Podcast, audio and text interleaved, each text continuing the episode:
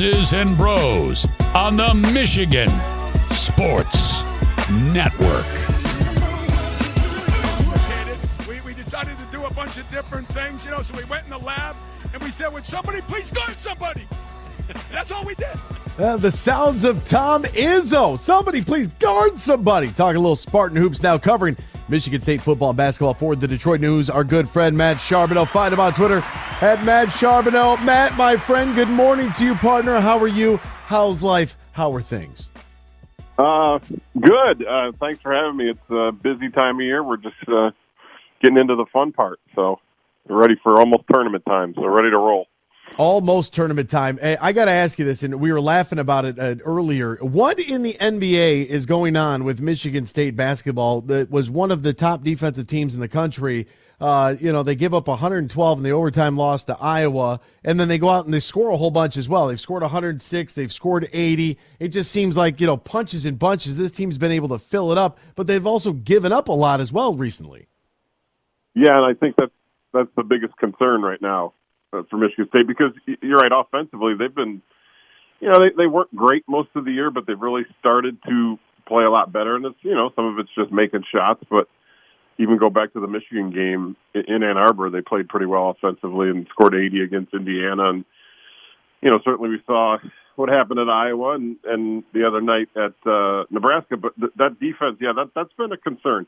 And it's you know, I know Iowa scored 112, and that thing got a little crazy uh, the way that ended. But you know, th- there are some concerns. We saw it in the first half against Nebraska the other night of kind of being able to stay in front of guys, and they were really a good three-point defensive team, and that's kind of gone by the wayside a little bit the last few games. So I, I think that's the biggest focus right now. But you know, there was so much concern with this offense and getting it straightened out that maybe that defense just took a little bit of a back step. But you can you can bet with Tom Izzo um, that that's going to be a big focus this week, the rest of these days before they get in the tournament. So um, we'll see. We'll see. Ohio State coming in Saturday, but I would expect them to shore things up, especially in, in defending that three pointer. Matt, with Ohio State, as you uh, as you alluded to this uh, this coming Saturday at twelve noon tip off on ESPN, do you do we see anything? Do you think? Do you do you feel like there's any sort of animosity there? You know, Chris Holtmann made a big stink the last time they were in town for a senior day. It'll be senior day this time. You know, they're to kiss the court. I don't know if somebody should somebody call them and tell them ahead of time. This is something that the seniors are to do, making their way off the floor. Uh, do you do you feel like there's to be any sort of riff there again? Yeah, I don't know. I, it was funny. I just thought of that. I think it was yesterday. It was like, oh yeah, this is Ohio State again, and Chris Holtmann got all bent out of shape last time. I, I, I do recall after that, him kind of then finding out it was a tradition and all that, and not being as upset about it. But he'll have one simple way to avoid that, and that's to come in and, and not get run off the floor to where, you know, you're not down double digits in the end and they can do all that. And, you know, Ohio State, a weird team had lost 12 in a row or whatever it was, and now they've won two in a row. Uh, they just went and won uh, last night. So it's, you know, they got talent. They they could do it, but it's been a weird year. But I, I don't know if that is going to still linger for Chris Holtmann. I think he's got bigger issues uh, with the way his team's played this year. I think that might be a concern first. But it'll be. I, I, I did think of it, so it'll be interesting to see late in that game how it plays out if he's still uh, grumbling about it. But I, yeah, I don't know. We'll see you said the uh, one of my all-time f- favorite phrases in basketball because it's so true. It, it, I mean, we refer to this all the time in the association. It's a make or miss league, right? When you're making shots, yeah. everything else is going to work, right? When you're knocking down shots, you're shooting a high clip, whether it's from three or the mid range, which I know like you know, it's going the way of the T Rex. So you're getting the ball into the basket. It doesn't really matter because that's going to usually, you know, when you're scoring, it infuses your defense a little bit. You play a little more juice, especially when you're at home. You know, you get that home crowd going, or if you're on the road, you get to silence that crowd a little bit. It's all about getting buckets. Joey Hauser is a guy who really seems to, especially of late, but taken some sort of like giant leap from last year where maybe Michigan State fans weren't the biggest fans of him. But I got to imagine right now everybody's looking online at the MSU, uh, uh, the store. Where can I get the Hauser jersey? What kind of NIL deal can we get? Yeah, it's funny you mentioned that that difference in making shots. I mean, that game against Nebraska the other night was the epitome of it. I mean, they couldn't make anything in the first half, and their defense suffered. You come out after halftime, shots go in, and everything everything turns around. So I, think you're right about that. And Hauser's a guy. I, he really is just a different guy this year, and it's really just about you know growing up and maturing. And I, I think early in his time here, he put way too much pressure on himself. You know, if he didn't go out there and score 20 and shoot 60 percent, he was, you know, he'd get down on himself, and then he'd hear the gripes from the fans. And I think that that used to weigh on him a lot. And I think back to the pandemic year, he really struggled with that isolation that everyone kind of dealt with in different ways. And he's just it, it's he's just a refreshed guy. Even just talking to him, he's so much more at ease with himself and everything he's doing. So I think that's showing on the court. You, the, the big thing is if he misses a couple shots now, that that used to kind of ruin the game for him. You know, he'd go into a shell, and now he just he just keeps playing. If he misses the first couple, it's no big deal. He keeps playing, keeps shooting. He's, he's gotten okay as a defender. So I, I think you're right. Fans have come a long way on Joey Hauser because they're seeing a different guy. They're seeing a more confident guy, and it's it, it really has been a big change for him. It's been kind of cool to see, but um, that's a guy. That's a guy who can, with that size and that ability to shoot. That's a guy who's playing him in, himself into a into a shot probably at the NBA. We'll see how it plays out, but that's he's got the kind of game for that level, and he's he's really proven it this year. You know, eh, there's a there's another guy, and I was laughing uh, when Michigan State came to Ann Arbor because I asked Max. I said, "How you want me to say his hometown?" He said, "You just say Mali, West Africa. We can skip the whole." Yeah. I said, "Oh, whatever you want to do. You make my life easier. I'll give you a big hug. Like I'm good with that."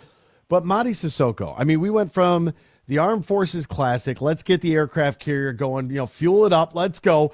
Uh, and then we have the State Farm Champions Classic. He goes for 14 to 9 against Gonzaga, ranked number two in the country at the time. They lose by one point. The very next game, Sissoko against number four UK in an overtime winner goes for 16 and 8 and it's like okay like this might be this might be the glimpse this might be who spartan fans thought that he was going to be this could be a giant concern for everybody else uh, in the Big Ten, and it just it for as great as Joey Hauser has kind of evolved. What in the world has happened with Mady Sissoko?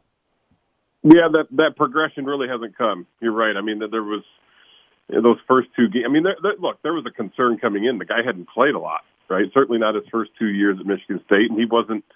You know, he'd been hurt his senior year in high school, and so didn't play a ton there. Wasn't a.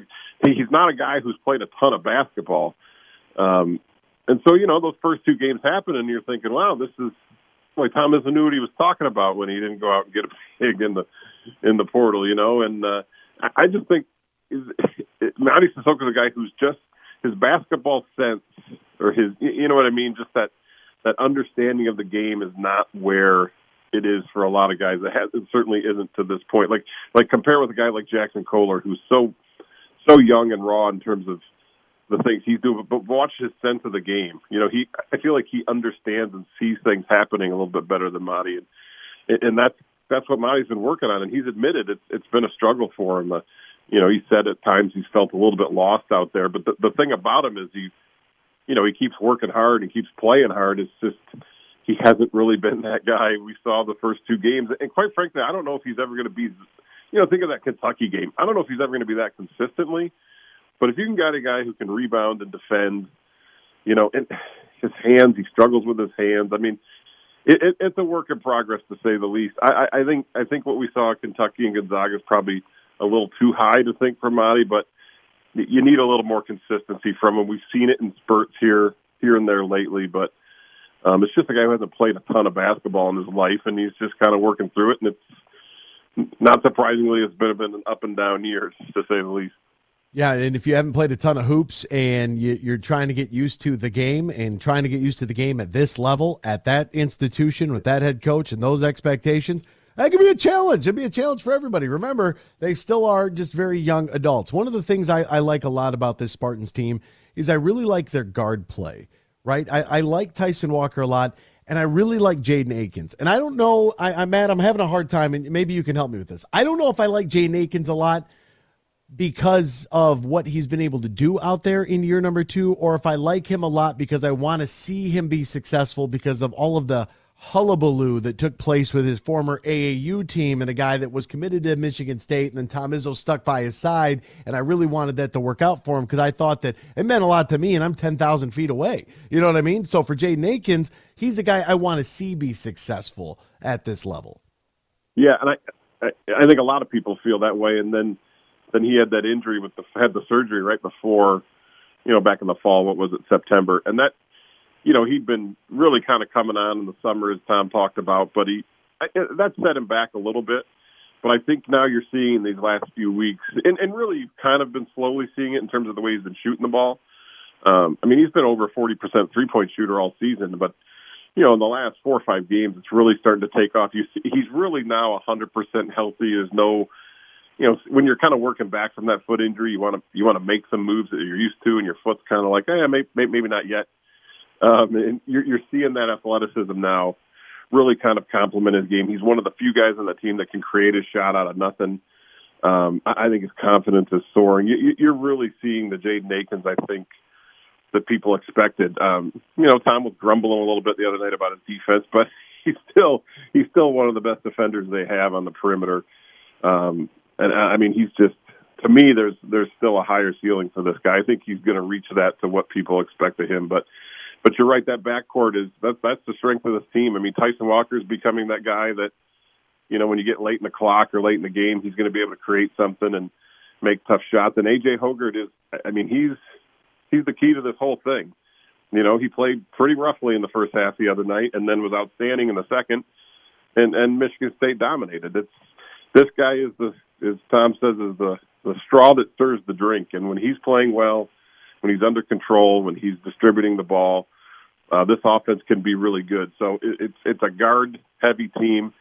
Guards usually win in the NCAA tournament. I think that's why there's a lot of optimism for Michigan State. We'll see, but um, they're, they're going to go as far as that group takes them for sure.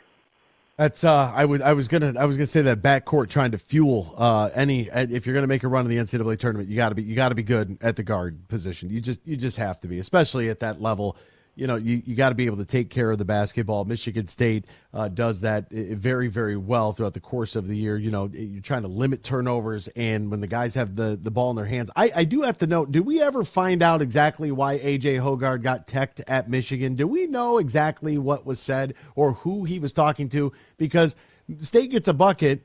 I, I look down, I look up, and the next thing you know, the ref's over here, you know, throwing the tee out to Hoggard and uh, Mr. Izzo told him very politely, "Would you would you please uh, would you would you uh, hurry up your maturation process?" I'll put yeah. it that way. I think I believe yeah, that's, that's what he said.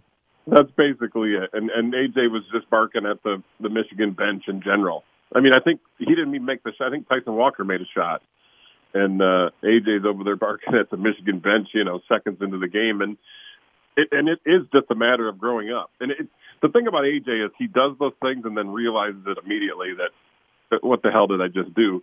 Um, so it's it's that fine line of you love a guy with the fire and the passion and all that, but you also understand you got to be smart about it. And you know, he he learned pretty quickly after that. And as you know, Tom Izzo doesn't really put up with that. So um, yeah, just just kind of a, a mental lapse there for him. I don't know exactly what he's. I don't think he was like targeting anyone in particular. He was just you know fired up in the moment of the rivalry, and there you go. And maybe a little quick whistle from the from the ref that early. But oh, way too it. quick. Wait, yeah. we call it what it is. I was I looked. I'm like, you're giving this kid a tech. Like we're in the first like couple minutes of the first hour. Are you kidding me right now? Yeah, I mean it, it was, but I can also understand sometimes in a rivalry, maybe the refs are like, let's not let anything get out of control. But uh, you know, this rivalry, there hasn't been a lot of. I mean, obviously the football end, we know all that, but at basketball, it's, you know, there's always going to be some kind of yapping back and forth. But yeah, maybe a little quick. But AJ, yeah, a lot lesson learned for AJ. I think at that point, I don't think it's going to temper him completely because uh, he does show his emotion quite a bit. Uh, but yeah, I'm, I'm, not sure you'll have him barking at the bench uh, anytime soon now. Uh, Matt Charbonneau joining us uh, right now, covering the Michigan State Spartans for the Detroit News. All right, Matt, as you as you look around the Big Ten conference and, and you see these things, I don't. I don't even know what to make of this conference. I don't know if Purdue is really good or if Zach Edey just covers up all their flaws. I don't know. I mean, Michigan right now at eleven and seven with pending tonight's game, them being number two in the standings at seventeen and twelve overall is preposterous to me. Then you got Maryland, Ohio State, who you mentioned, Northwestern, kind of sneaky good all year. Indiana, do we think they're good? They are good. Jalen Hood Schifino, I'm a huge fan of him. Trayce Jackson Davis, okay. You have Iowa, you can't go out to the corn. You know what happens there. Illinois, don't really know what to think about them. Michigan State, like how good or bad is the Big Ten? Like, what is the Big Ten? When you watch it and you see it night after night, what do you see from this conference? How many bids do you think they'll get to the tournament? Uh, I mean, that's that's the big question of the year, trying to make sense of this whole jumbled up mess. I mean, I, you know, for so long we thought it was just Purdue, and then you know nine, ten teams that were pretty close, and now Purdue's coming back. I think I think with Purdue, some of that is you're you're seeing those freshman guards that were so good early, kind of being a little more freshmany, I guess you could say, the last few weeks. And and look, that's a concern going to the NCAA tournament. If you're going to be count, I mean, look, Zach Edey's going to get what he's going to get, um, but you need those guys making shots and playing well, and we'll see if they. You know, if they handle the pressure of tournament time, uh, you know, I think they'll probably still be okay this week and, and win the championship outright. But uh, the, the craziest thing is looking right now. I think technically in second place is Michigan, and they're on the NCAA tournament bubble. Like what?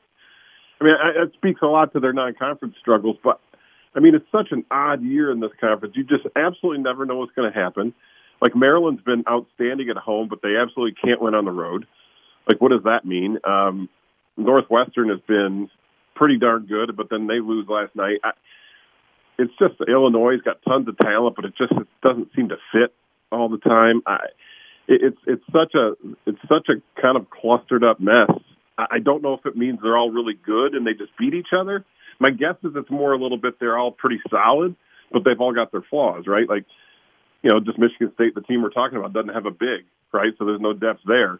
Um, other teams don't have, you know, great guard play or they don't have the experience. It's just, it's all good enough to beat most teams on any given night, but none of them have the consistency. So it's it's hard to say. I think eight, probably eight teams solid get in the NCAA tournament, maybe nine. We'll see how it all plays out this week and next, but it's it's really it, it's really a tough conference to get a handle on. It's probably one of the tougher years I've had trying to determine are these guys any good? Are they bad? What, what are they? So to me, it's a bunch of solid teams, just a lot of them that aren't complete teams, and so I think that's why you see everybody so tight. Uh, that really could be a weekly column. What the hell did we just see? The Big Ten, right. week 16 of the college basketball season, right? I mean, he's Matt Charbonneau. You can find him on Twitter at Matt Charbonneau. Find his work in the Detroit News. Who knows? Maybe we just came up with an idea spitballing here. Uh, Matt, my friend, thank you so much for waking up with us this morning, partner. We greatly appreciate it. And uh, enjoy that Michigan State Ohio State game. End of the year, senior day, Saturday, 12 noon on ESPN. Thanks, Ben. Appreciate it. There he goes. I, I like. I'm. We're all we're all sitting here wondering the same things. And is it going to be like? Is this conference? Are they good enough? Are they not good enough? What are we? What are we doing? I feel like every team goes through like Rob Schneider in the Water Boy. Just like every week, just go, oh no, we suck again. like I feel like that's the Big Ten. Like every other week, no matter what fan base you are, you, just that. oh my goodness. That's tweetable material. Oh, we got a we got some text here. We're gonna we're gonna save. We'll save those for uh for tomorrow, uh because that's a uh that that's oof man that's a that, there, there's a lot there's a lot going on there. Uh, also tomorrow, NFL Players Association they rank the franchises. Where did the Lions players where, where do they rank across all 32 uh, franchises? Some from the combine on the Pistons, more of the Hronek and Larkin deals as well. We'll get into all of it tomorrow. Thank you so much for joining us today. I'm glad we fought through the technical difficulties. We'll see you tomorrow, same time, same place here on the Michigan Sports Network.